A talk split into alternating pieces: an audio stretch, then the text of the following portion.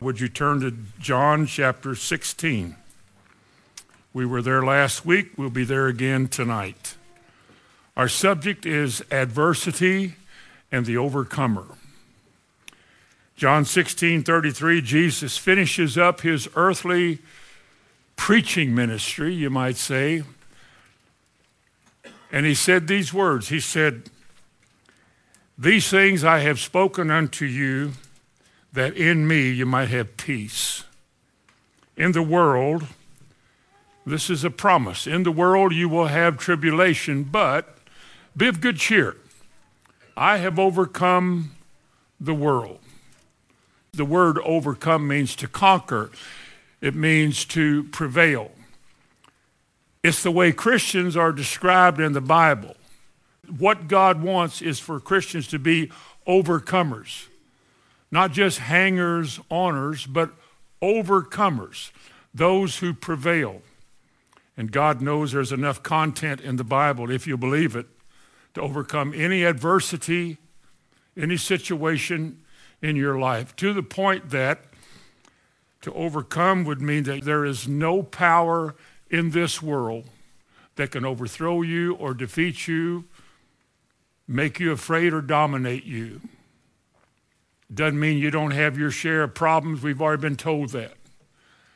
But to overcome, an overcomer is one who has overcome the world, and the world has no power to defeat him anymore. You still have to cope, you still have to deal with things, but you not only know how, but you know that God is faithful. He watches over His word and He honors His word. When you put it in your mouth, you make application of it in your life, to your life, to your family, to your situations. Your faith tells you that God will take care of that. He'll do exactly what He said. Now, to refresh you from last week, we said this adversity is a word which means calamity, it means distress difficulty, tribulation, things that you don't like, that nobody prays for, but things that will happen to everybody that lives in this world. Saved or unsaved, doesn't matter. Everybody in this world will face adversity. And the reason we said that the reason there will be tribulation and adversity in your life and in the world's life is because the world is the domain of Satan. He's called the prince of the power of the air. This is where he was cast out of heaven to this earth. He was introduced to us in the Garden of Eden as a serpent. And he's called the tempter, he's called the destroyer. He comes to kill and to steal and destroy. He comes to wreak havoc in your life, to make your life as miserable as he can.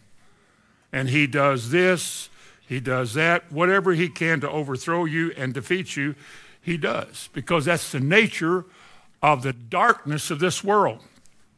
The Bible says the world lies, John wrote, the whole world lieth in wickedness. You can say the whole world lies in darkness. But men, as John said in the Gospel of John, men love darkness better than light. They like spicy, irreverent things in this life more than they like things that are honest and true and pure because the author of death, darkness, and doom and gloom and adversity as the tempter introduces all that stuff to man and lures them into it, and that way they're snared. Did you know that everybody in this world has gone astray? The great need in the world is to be saved from it. And the provision to be saved from the death and gloom and the calamity and adversity in this world is Jesus Christ. That's the only hope because without Christ, a man is, the Bible says, without hope and without God in this world. So the fact of the matter is, the reason there is tribulation and adversity in everybody's life in this world is because the devil is called the prince of the power of the air, small g, God of this world. The spirit that rules in Ephesians 2 in the children of disobedience. He is the one that causes all sin and all crime. Everything that's wrong and bad is of the devil, all of it. And so you're living in that realm, and it's in that realm with that kind of surroundings that we're called to overcome and not be overcome. Jesus said, I've overcome all of that.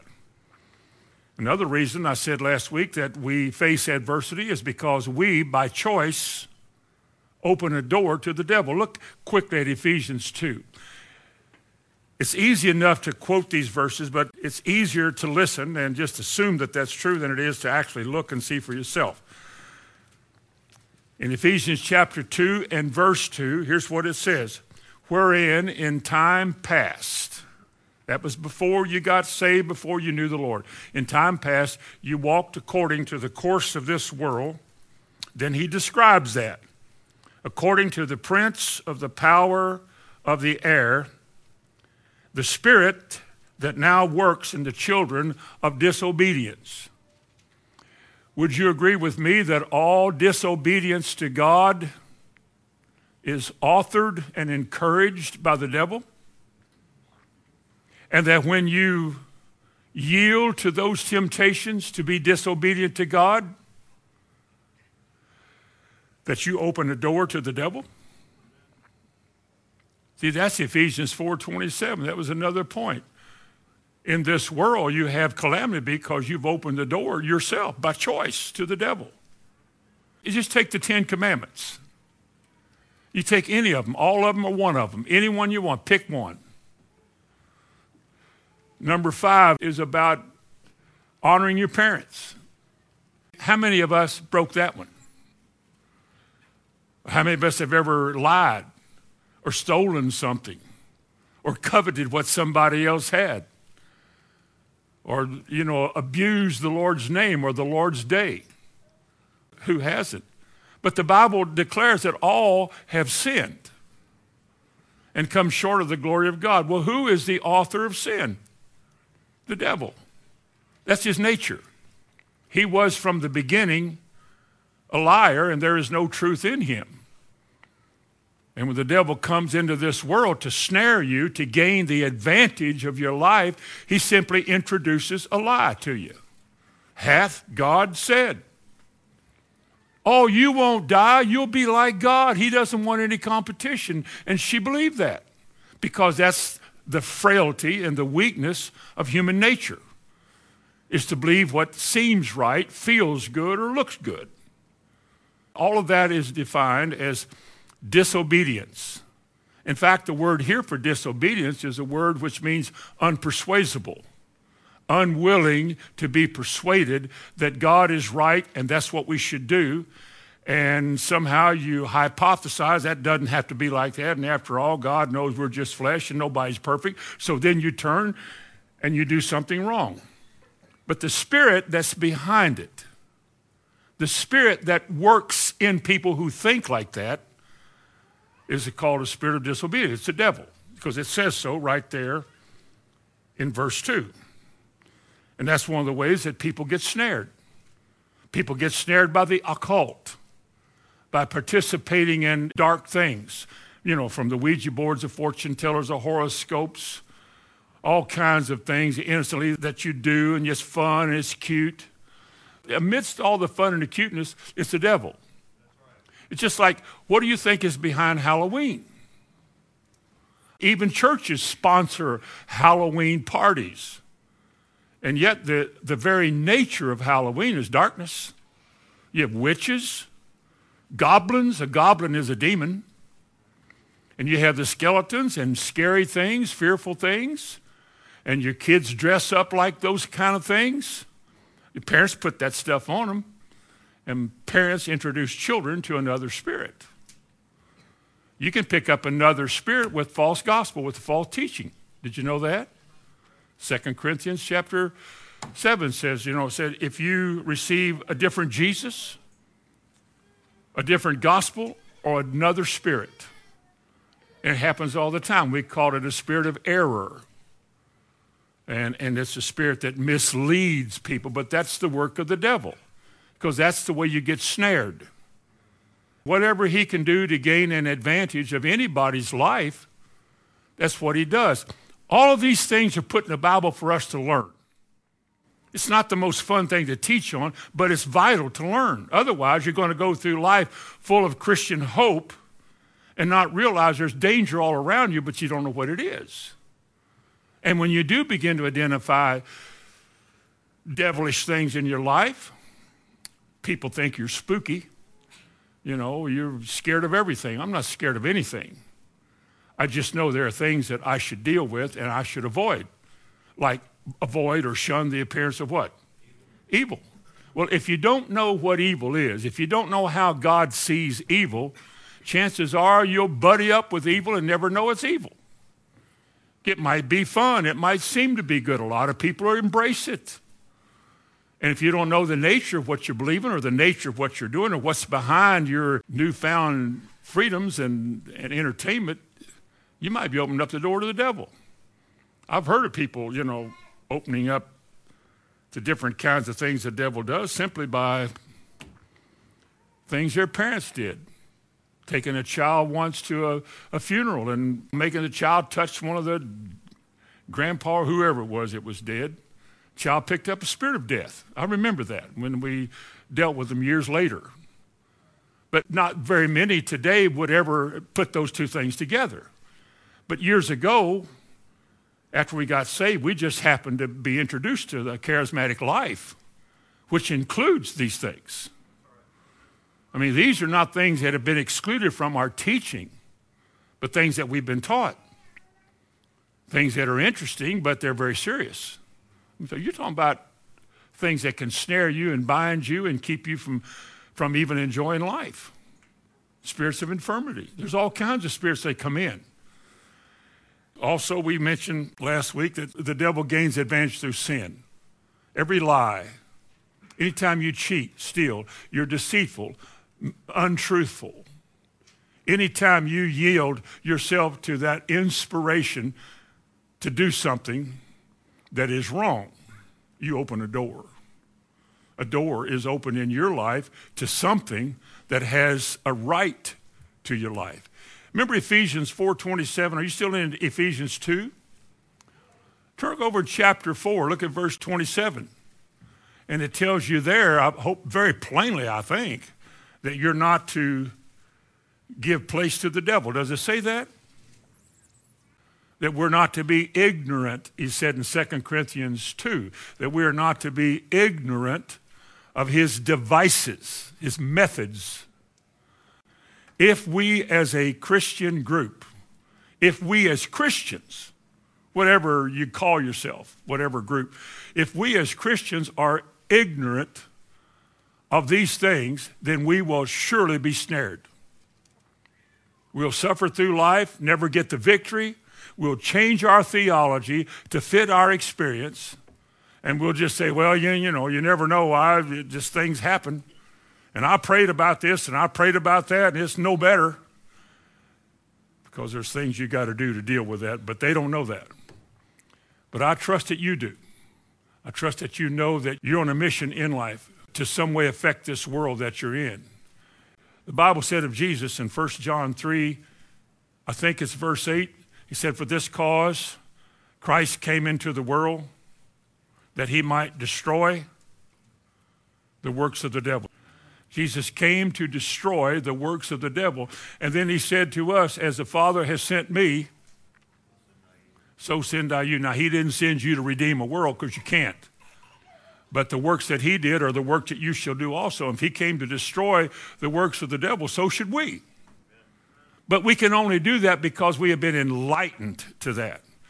So we were talking last week about calamity and why it comes. And then you remember we finished with this in Luke 11, the verse in Luke 11, 24 and 25, it says, When the unclean spirit is gone out of a man, he walketh through dry places seeking rest. And finding none, he returns to his house where he once occupied, the place where he was in charge, and he finds it swept and garnished or unoccupied, empty.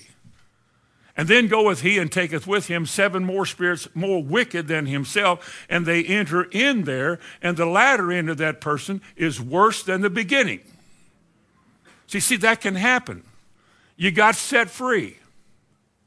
You could even say, uh, let, let me just overdo it a little bit. A man got himself right with the Lord and got freed, got freed up.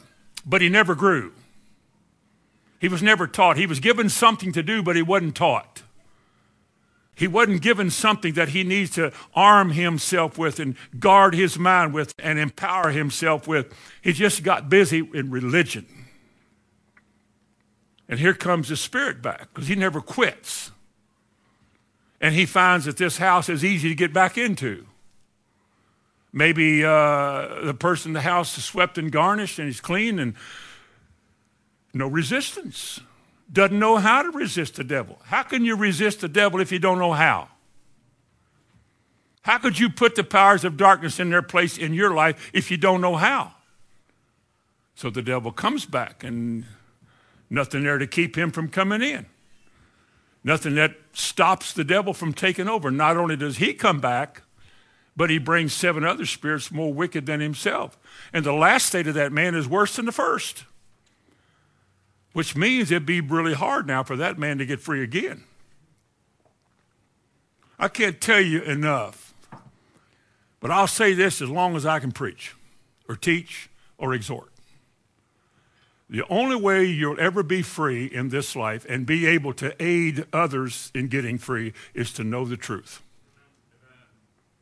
Not a man's way, not a church's way, but the truth, God's way.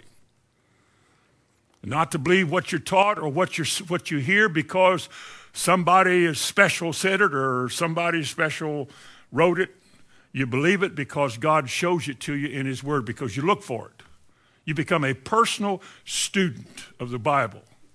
Actually, the word disciple would probably embrace that. A pupil, a follower of Jesus. And that's what I want all of you to realize you're coming here is good. Coming here, I think you'll hear the truth as much as I know it. But there's more that God would have to say to you privately, personally in your life than just what you hear here.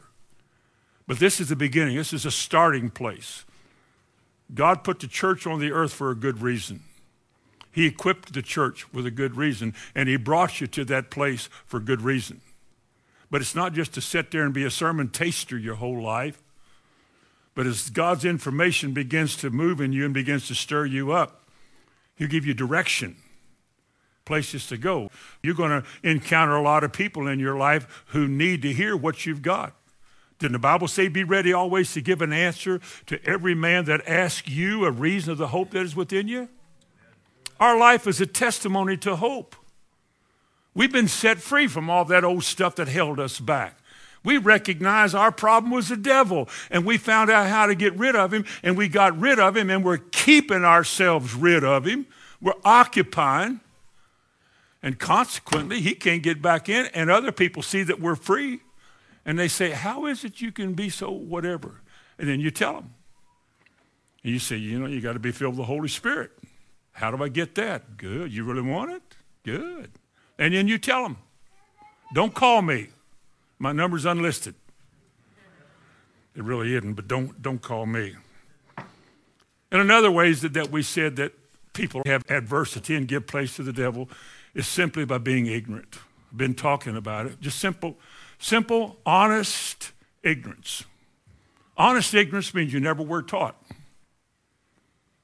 My daddy, as I've said a thousand times, went to church his whole life.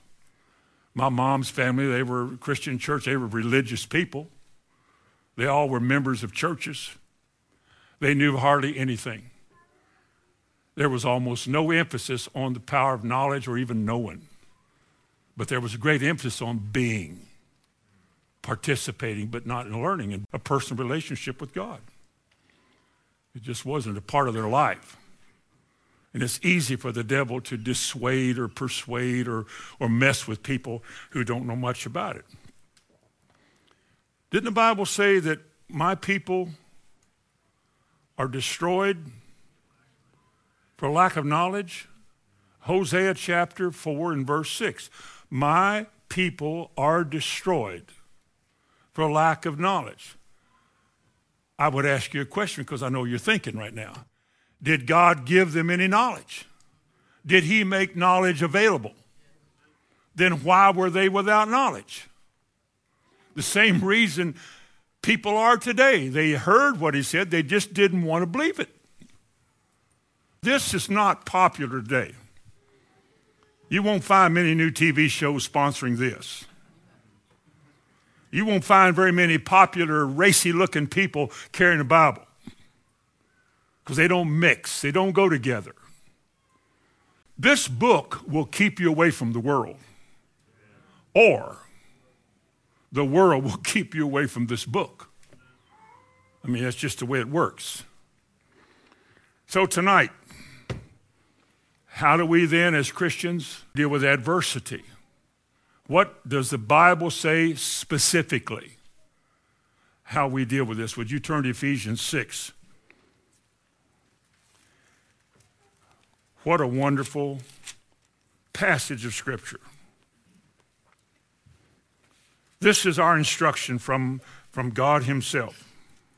How do we as Christians deal with adversity? Remember, remember this before we get into that. Adversity is a given. You will suffer persecution, you will suffer tribulation in this world. All that live godly, your adversary, the devil, goes about what? Seeking whom he may devour. Peter said, Think it not strange concerning the fiery trials which are to try you. Don't think it you're the lone ranger because you're having trouble. That's part of your life. That's part of how you overcome. You couldn't overcome without trouble.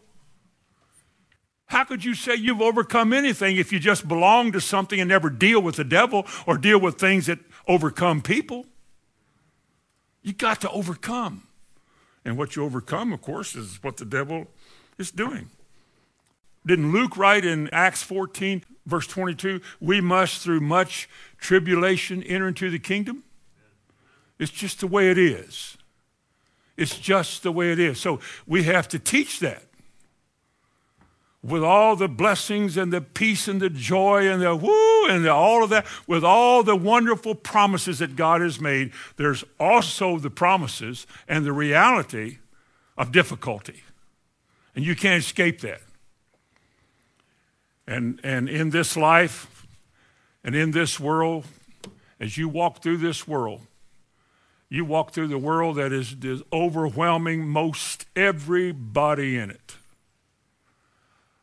I don't have any way of knowing, as nobody has ever taken a poll on this, but I doubt if very many people in this world have a clue what it means to overcome. I would like to think most all Christians do, but I don't know that because it seems like so many of them are destitute spiritually. They just don't seem to have any answers to problems. At the first sign of a problem, it's to man or the hospital or a, or a this or a that or, a, or to a bank. They just don't know how to deal with things in life. And they get in debt, they go deep in the hole, they don't know how to deal with that, they can't get out of it, they get discouraged and they, they look for somebody to blame. What a mess. You think that's not the victorious, abundant life that God's given us. The abundant life is not something divorced from trouble, but it's the joy of knowing who you're trusting that you're overcoming it all. I mean, He delivers us from all of our fears. Delivers is, is our word for salvation in the Old Testament. He delivers us what the word salvation means to, to deliver. The word means deliver us from everything the devil did. We've been delivered from it. Legally, it's, it's in the word.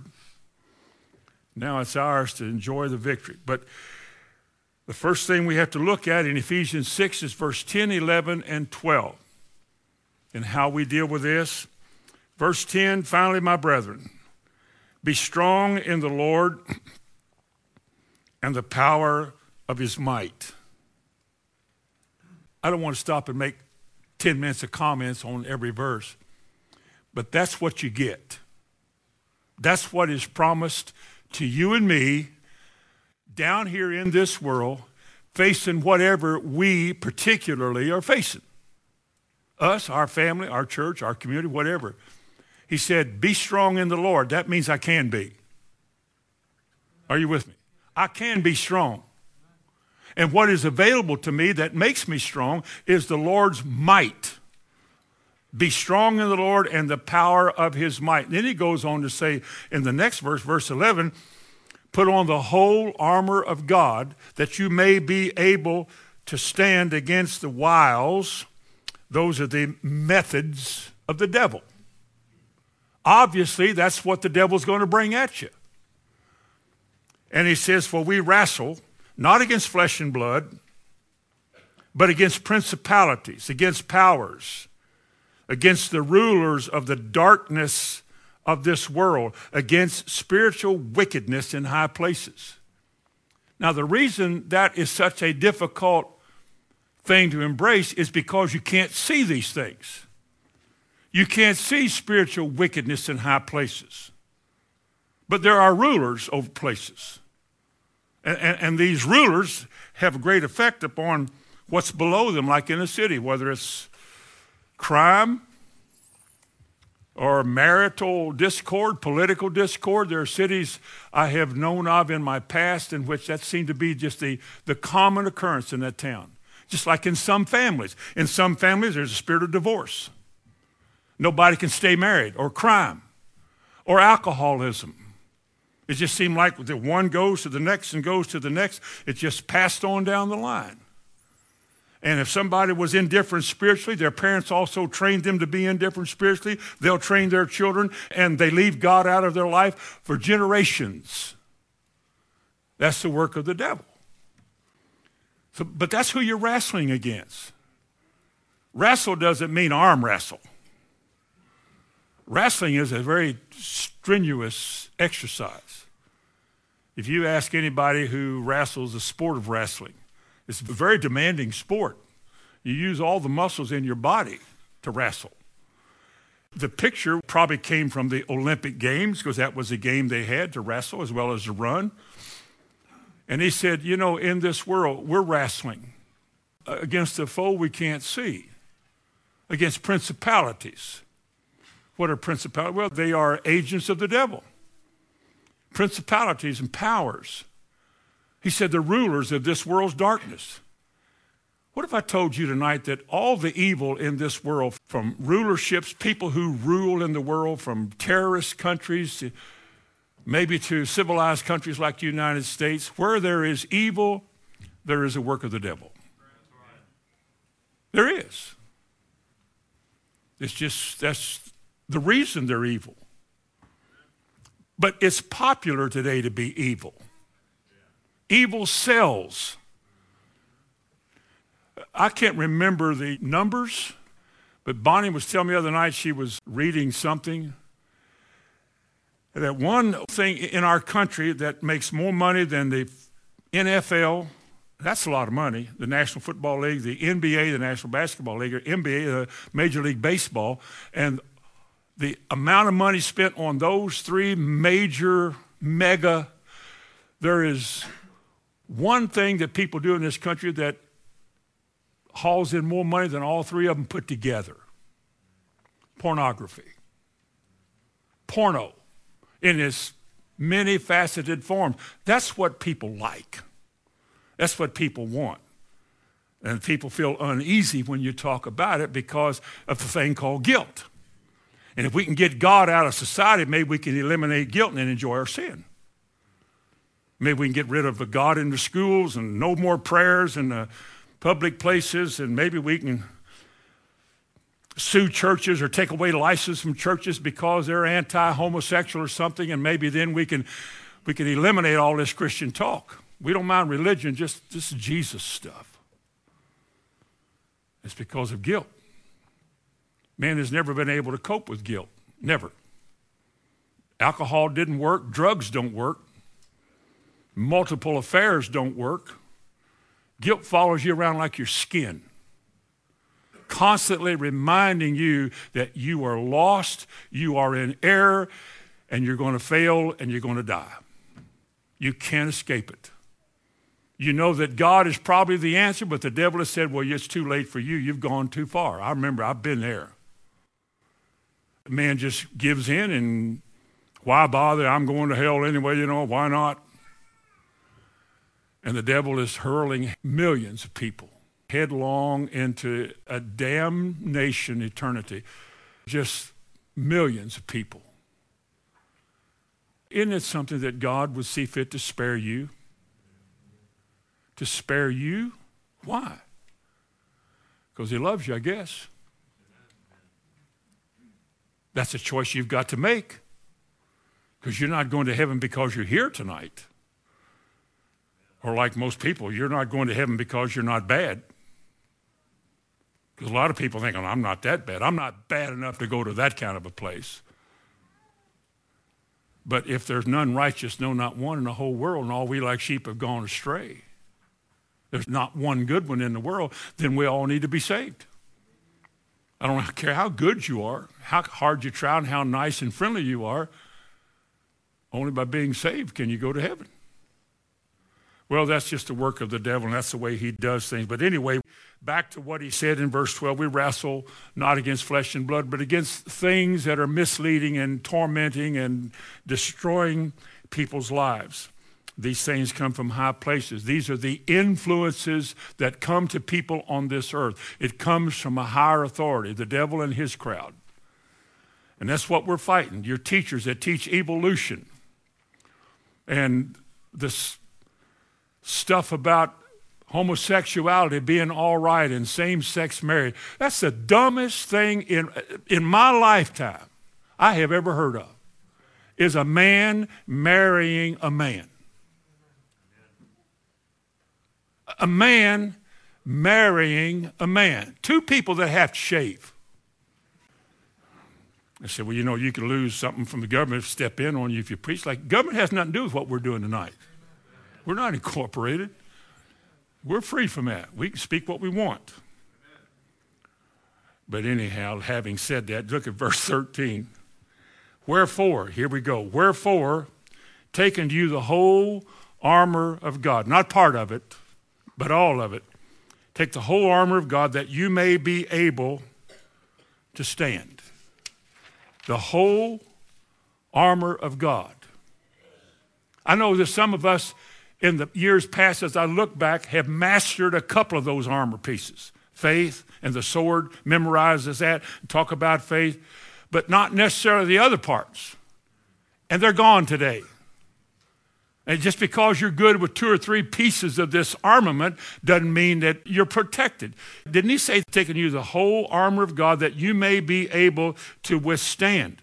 Now, the word withstand Interesting word, a Greek word, this also is translated resist.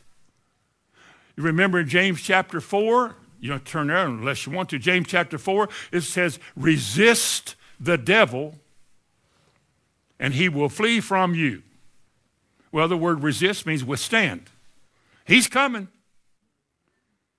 The Holy Ghost led Jesus to the wilderness because the devil was waiting on him. 40 days and 40 nights that happened to Christ, don't think it won't happen to us.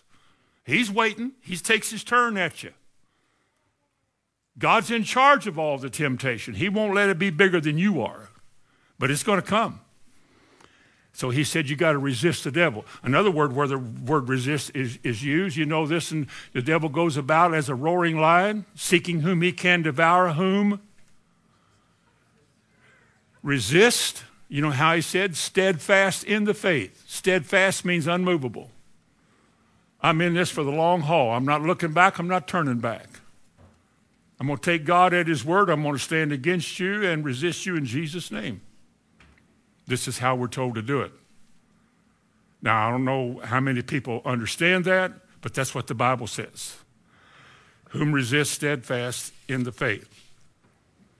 The whole armor each piece of this armor, as I want to show you here, each piece of armor is a biblical truth. Part of your foundation as a Christian it's called something. It's called a helmet or a breastplate or your loins girt or whatever, shoes, a shield and a sword. But each piece, defined in human terms as an armament or panoply, something that covers you and protects you, each piece is a biblical truth.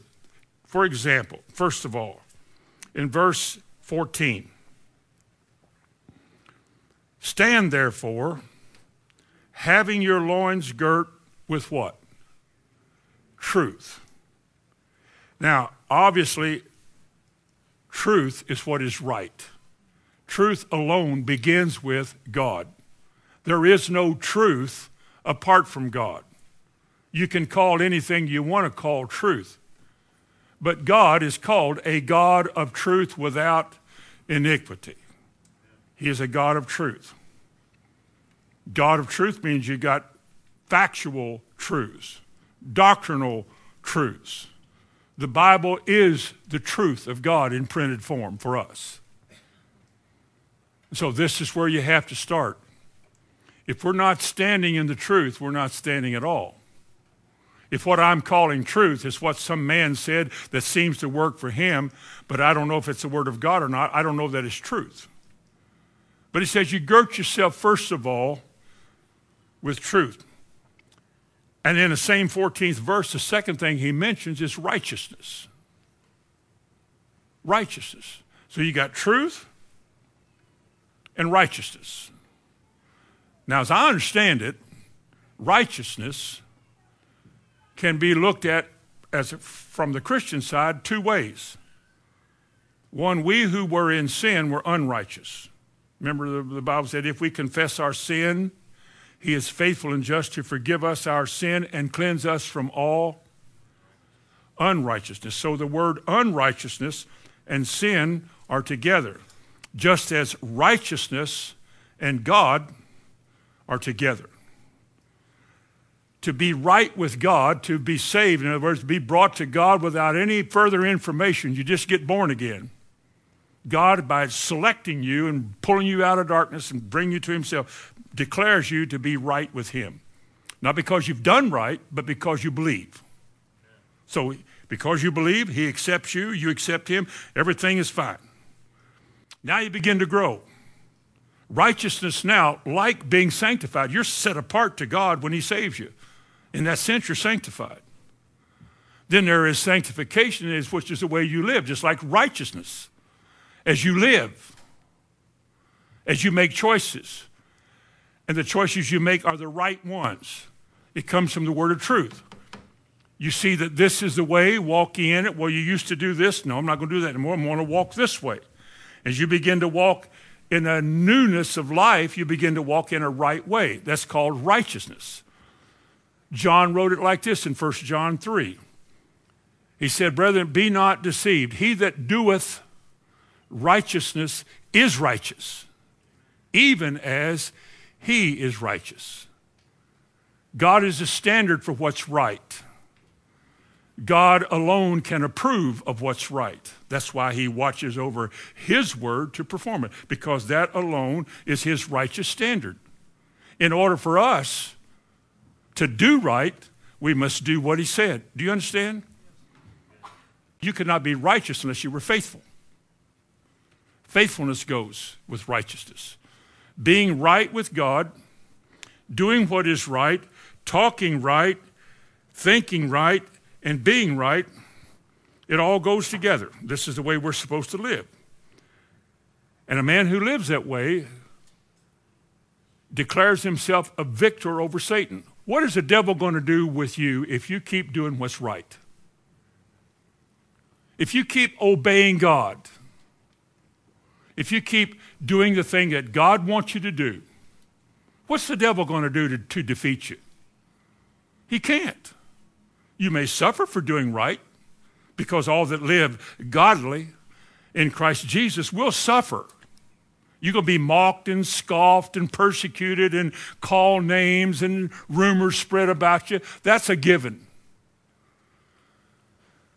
But as long as you do what's right, you have God on your side, and He will deliver you. And that's the whole issue about coming to church and learning and sitting here tonight. It's like this is the way to live. Are you willing? Are you willing to make this choice? Nobody can keep you from it. Nobody can make this choice for you. Nobody can keep you from making that choice. All you have to do is weigh in your heart what God has said you compare what God has said with yourself. You're looking into a mirror. You see yourself, you see Him, you see a, that you're, you're not together. The question is, will you do what God said and let go of what He said you shouldn't do? It's up to us. And so, a man that's willing to do what is right is a man that's going to have a good relationship to God. He's going to please God. Look at the next verse. In verse 15, He says, and your feet shod with the preparation of the gospel of peace. I think all of you know the gospel is the good news. And where the good news is, where the good news has its effect, you'll find peace. You can't buy a man. You cannot bribe a man that's learned what peace with God is all about. He'll die He'll die for his relationship to God. He'll lay his life down for God in a minute. He'll go to the stake. History's already proven this. They go to the stake and die. You can shoot them and kill. You cannot take away from them what's in their heart. All the world can do is kill them. And when they shut their eyes in this life, there's no agony in the next life. You go from this life into bliss in eternity.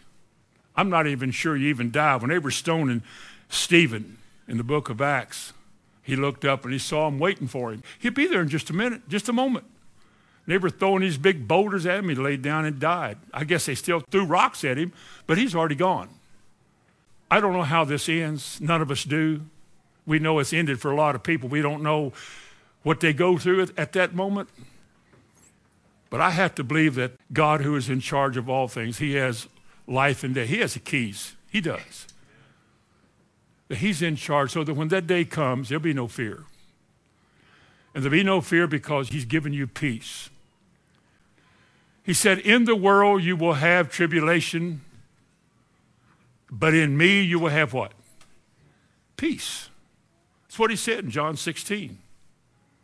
He said to count it all joy when you fall into divers tribulations.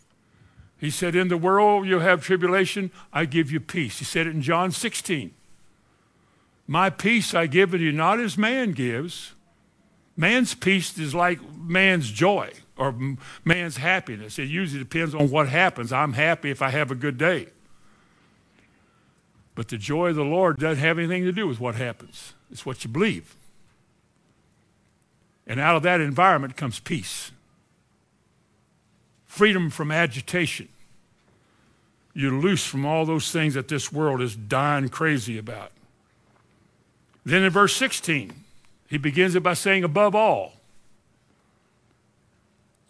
And above all, he said, the shield of faith. So, so far, we've had truth, righteousness, peace, and now faith. These are major components of a righteous man's life, of a Christian's life. These are things that should be established in your life. And he said, above all, he said, taking the shield of faith, firm footing, stationed, unmovable, steadfast, things that describe a faithful soul.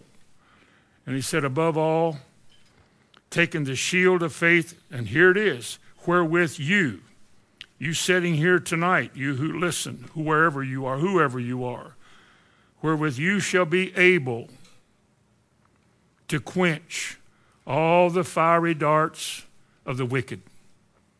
That's who you're fighting in verse 12. That's who you're fighting. You'll be able to stand, like he said in verse 11, that you may be able to stand. There it is. It's a shield of faith. It's not like a garbage can lid, it's like a door. It's something that covers the whole you. And notice it says about the shield of faith, it said this faith that God is talking about is able to quench all the fiery darts, missiles of the devil. I would say those fiery darts could be anything from mental issues, physical issues, whatever the devil does and tries to do to kill, steal, or dis- destroy. When he said to Eve, Hath God said? That was a dart. When he tells you nobody loves you, nobody cares about you, it won't work for you, you're not good enough, you're too this, you're too that, those are darts. That's the work of the devil. He doesn't want you to have faith. I think the devil would dread faith, true Bible faith, more than anything you've got. The only thing that would supersede that kind of faith is love for God. Because if you don't love the Lord, what good's your faith? Remember that? If you have faith to move mountains, but You don't have love? What do you have? Nothing. If my love for God says, I want it the way you promised it because that honors you, then that's why I'm going to use my faith. You want me well? Is that what you promised? I'm going to use my faith to get well. Of course, I feel better being well. Of course, I want to use my faith to honor God. How about prosperity? Oh boy, look what I can have. No, that's not the reason. I want to prosper because it pleases the Heavenly Father to give me His kingdom. God so loved the world He gave. He's a giving God. If he gave me something and promised me something, then I want it. I'd sure hate for God to say, Hamilton, I want to give you an abundance. And then me stand down here and say, nah, I don't want that. Who am I to tell God what I don't want that he's offered me? And if he wants us to walk by faith, live by faith, and quench all the fiery darts of the devil because it pleases him, then I want to quench them all. I want to win every battle. I don't want to fall, falter, or fail. I want to win every battle because it pleases the Father. Amen. This shield of faith that we talk about so much, this shield of faith, which we use to quench all the fiery darts of Satan, is mine, it's given to me, and you know how I get it? First of all, it's given, it's grace. The faith that God gives is a gift. Initially, to begin with. While he says not all men have faith, he's given to every man a measure of faith. Some didn't use it and they don't have it, but you have it and you use it. And the power of faith, the power of a man standing and, and looking up to God and say, I am counting on you to do for me what you said. I want your word to come to pass in my life. The power of that means you overcome, you resist. What if you die? I think there'd be worse ways to die.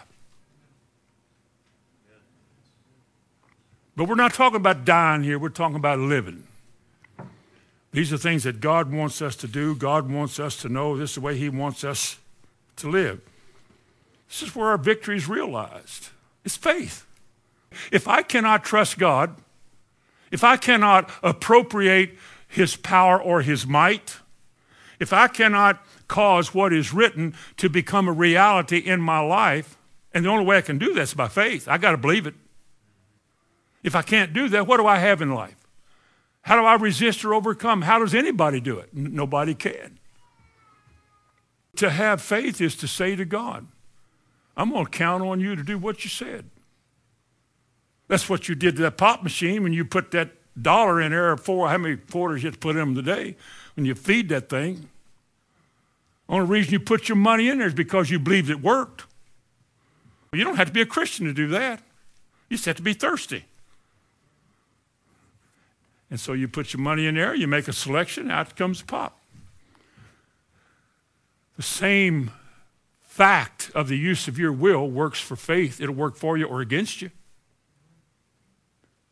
Doubt is no different than faith. It's just a choice of my will not to believe what God said, whereas faith is an act of my will to take him at his word. One says, Well, I know he could, he might, he has, but I don't think he will for me, and so I'm withdrawing. Whereas faith says, No, I'm going to count on him to do it. I don't know how he's going to do it. This is new for me, but I'm going to count on him. Same power. One will destroy you, one will secure you. It's faith. It's taking God at his word and being willing to act like what he said is true without any evidence to that truth. We don't walk by sight, walk by faith. If God said it, it's so. Isn't that right? Now, one thing the devil hates is that because your warfare comes down to the fact that you look at the devil and you say what Jesus said, it is written. What did the devil do with Jesus? He had to flee, didn't he? When Jesus said, It is written, what, what was he doing? Time out. What is the basis for our faith? The Word of God. Faith comes. Now, if you believe the Word, it's what you count on. Not just memorize it, but it's what you count on, what you're secure in, what you're believing for. And if he said it is written to the devil three times, what does the devil do with it? He has to flee. Devil can't conquer your faith if you stay on it. He can attack it. He can come against you and make suggestions in your mind, try to talk you out of it. Or as you read the Bible, he'll try to put a, a question mark where God puts a period and say, Hath God said? Anything to keep you from having faith. The only way you resist him is by faith. I don't see the devil. I can't see him. I know he's around. I see what he's trying to do. I have thoughts sometimes. I know where they came from. I know the source of all of that, these things around. I know where it is. And while I can't see him, I believe that God has given me a word about him, that if I use that word against him, God will honor his word and cause the devil to submit to me, bow his knee to me, and leave me alone. Or my children, or my home, my money, my finances, my health, anything. I think if God left us all alone and never gave us any, any word to stand on, we wouldn't be a very healthy bunch of people anyway. We'd be like the world out there crying about what's next, what kind of disease is next, what kind of pill are you taking, what are we going to do now? And yet, you know, He's changed things. Those things are not even in our lives. We have no fear of that anymore. He's delivered us from all of our fears. We are holding on to something that we can't even see, but, but we know it's real because God said it. A whole life is based on a book, on what a book says. Somebody once said, You take that book away from your people and you don't have anything, and you're exactly right. This is all I've got. If you took it now, I've memorized enough of it, know enough of it now, I can make it and teach some others how to make it. But the point of it is that the grand weapon in our arsenal is faith. It's the one wonderful thing that we have and can have that the devil fears the most is our faith. Jesus said, Simon, Simon. Remember this in Luke chapter 22? He says, Simon, Simon. He said, Behold, the devil has desired you that he may what? Sift you as wheat. But Jesus said, I have prayed for you that your faith fail not. Listen to what he said. Does he say the same thing to you? Think of it. Just think of it for a minute. Simon, Peter, let me tell you something. The devil, by asking, has obtained you. He had to go through God to get to you desired means that the word desired, the devil has desired it. The devil, by asking, has obtained permission to you. And he's going to sift you. Like that little puppy dog. He got that old towel in his mouth and just shook it this way and that way, and it was just rag tag all over the place. He's going to do that to you. But Peter, in spite of that, I have prayed for you.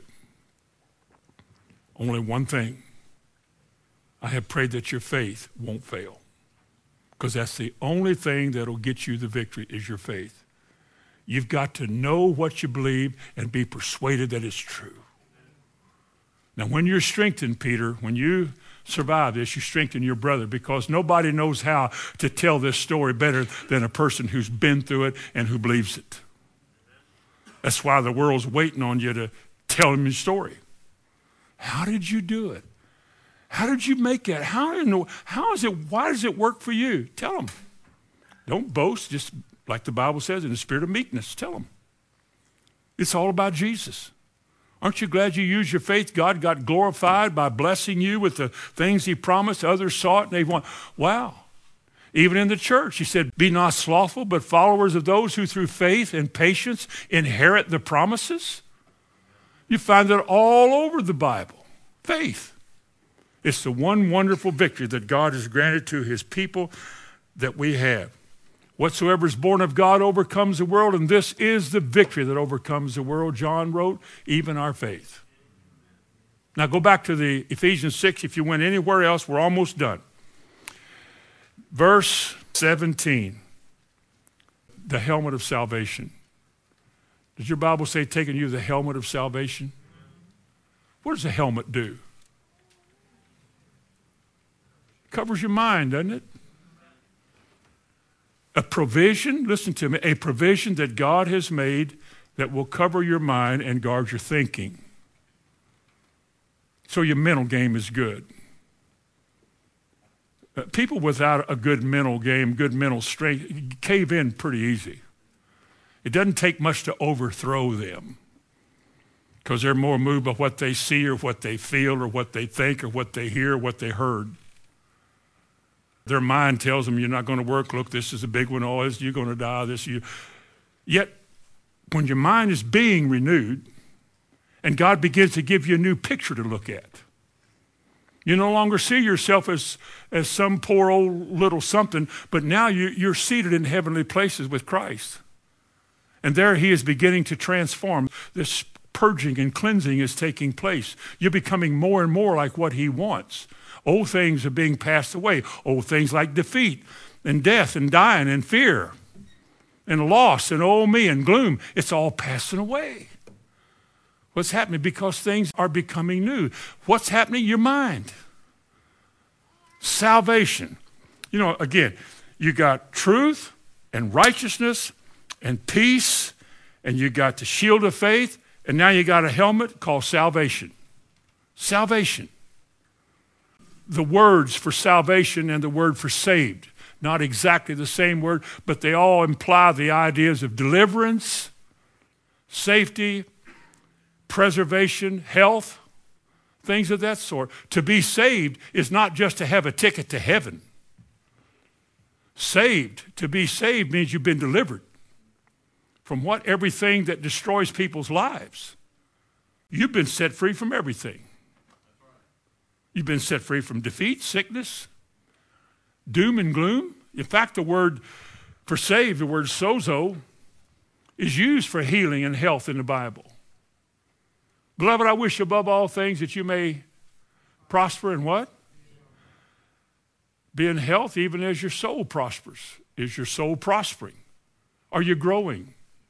Are you seeing with your eyes? Are you seeing what God is saying?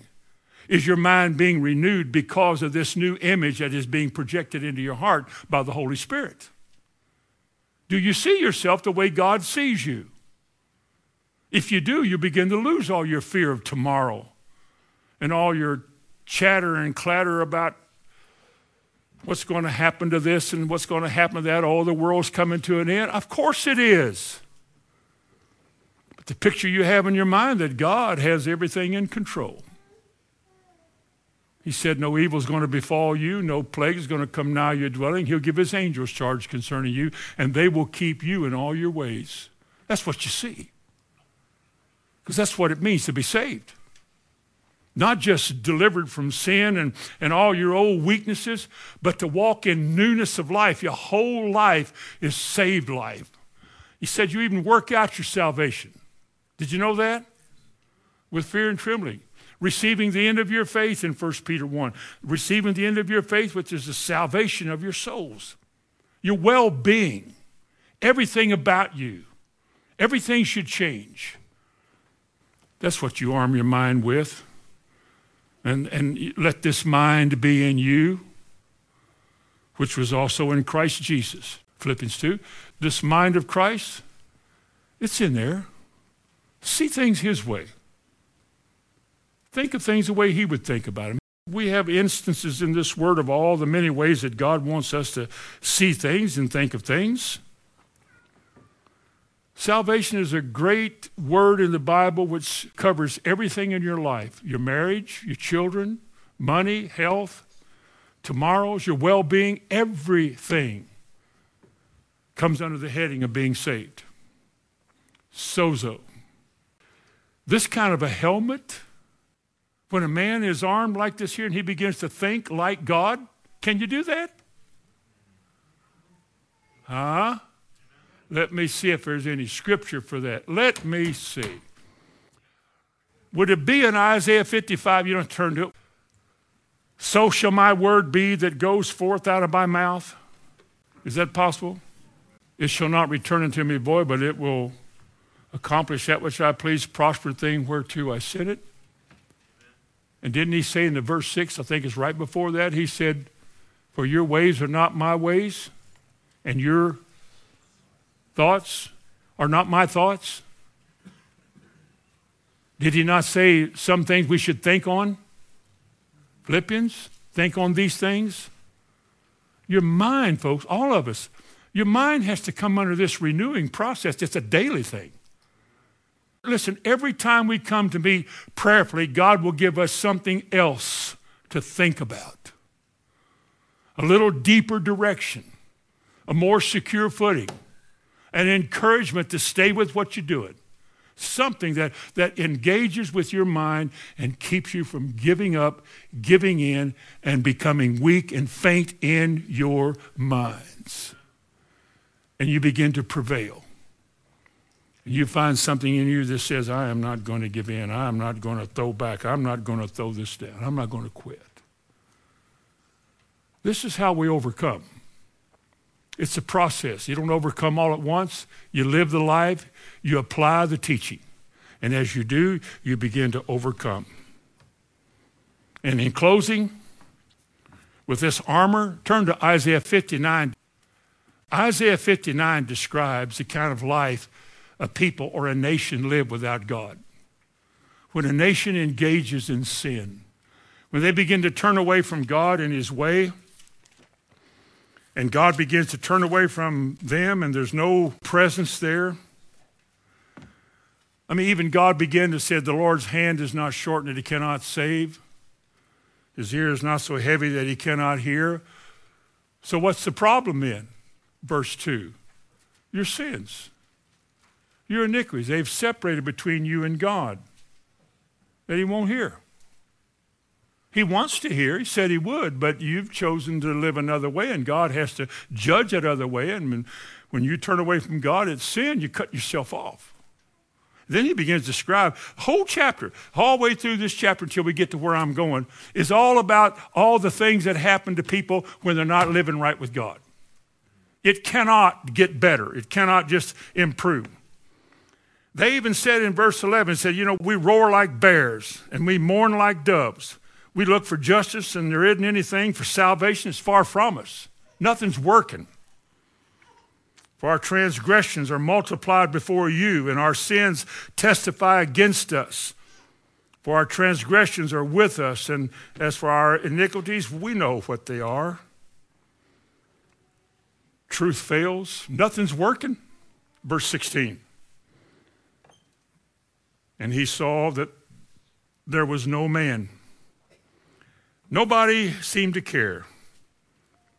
And he wondered that there was no intercessor.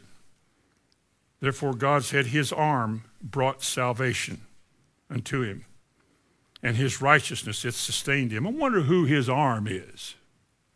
What does it mean, his arm?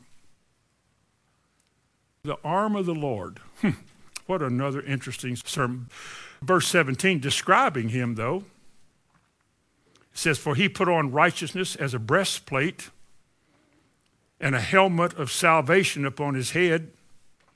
He put on the garments of vengeance for clothing and was clad with zeal as a cloak. And he said in verse 19, when the enemy comes in like a flood, this is what God will do. He'll raise up a standard against him. Now, notice the next verse. And the Redeemer shall come to Zion, and to them that turn from transgression. These are going to experience deliverance. And you go back to chapter 11. Not only they, but here's what he said in chapter 11, this same book. Verse 1. And there shall come forth a rod out of the stem of Jesse. and That's Jesus. And a branch shall grow out of his roots and the Spirit of the Lord will rest upon him the Spirit of wisdom and understanding, the Spirit of counsel and might, the Spirit of knowledge and of the fear of the Lord. Did you know when Christ is in you, all of this is in you? All right. And shall make him of quick understanding in the fear of the Lord, and he shall not judge after the sight of his eyes, neither approve after the hearing of his ears, but with righteousness shall he judge the poor, and reprove with equity for the meek of the earth. And he shall smite the earth with the rod of his mouth, his words. In verse 5, and righteousness shall be the girdle of his loins, and faithfulness the girdle of his reins. The very armor that God asks us to trust in is described in Isaiah 11 Isaiah 59 as indeed the power and the might of the Lord, because in both cases they prevent you from being defeated. and you put it on. It's already proven. Jesus didn't ask us to put on anything he hadn't proven for us. The helmet, all of that, he is truth. That's why when we finally got to the end of where I wanted to go in Romans chapter 8, he said, We're more than conquerors through Christ who loved us. More than conquerors means the word Ooper, I like to say it hooper. Ooper Nikao. That is, we are more than conquerors, more than victors. The picture I get of myself, as God says, Hamilton, you are more than a conqueror. To conquer is great. It means you prevail, you win. You win. But to be more than a conqueror must mean that I have no dread of the battle that's before me because I'm, I'm going to win it. I'm assured of victory before it gets here. All I've got to do is keep my hand on the plow, keep my faith in God, and I won't lose. And neither will you. Amen. Neither will you. It's up to you. Amen. Heavenly Father, I give you thanks tonight in Jesus' name for your goodness, your mercy, your grace, all the wonderful things you do, all the wonderful things you've written and given to us. Thank you for the sword of the Spirit, the Word of God. Thank you as part of our armor, we can pray in the Spirit. How privileged we are, Lord, to be able to do all of this and to have the assurance that we are more than conquerors through Christ. That no weapon in this life that is formed against us shall prosper. That as Jesus overcame himself, so can we. Therefore, we choose to be of good cheer.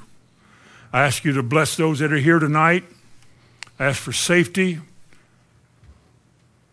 courage, and a commitment to a deeper walk to be with your people that are here tonight. Those that listen, those that watch. Grant us that, I ask in Jesus' name. Amen. Amen.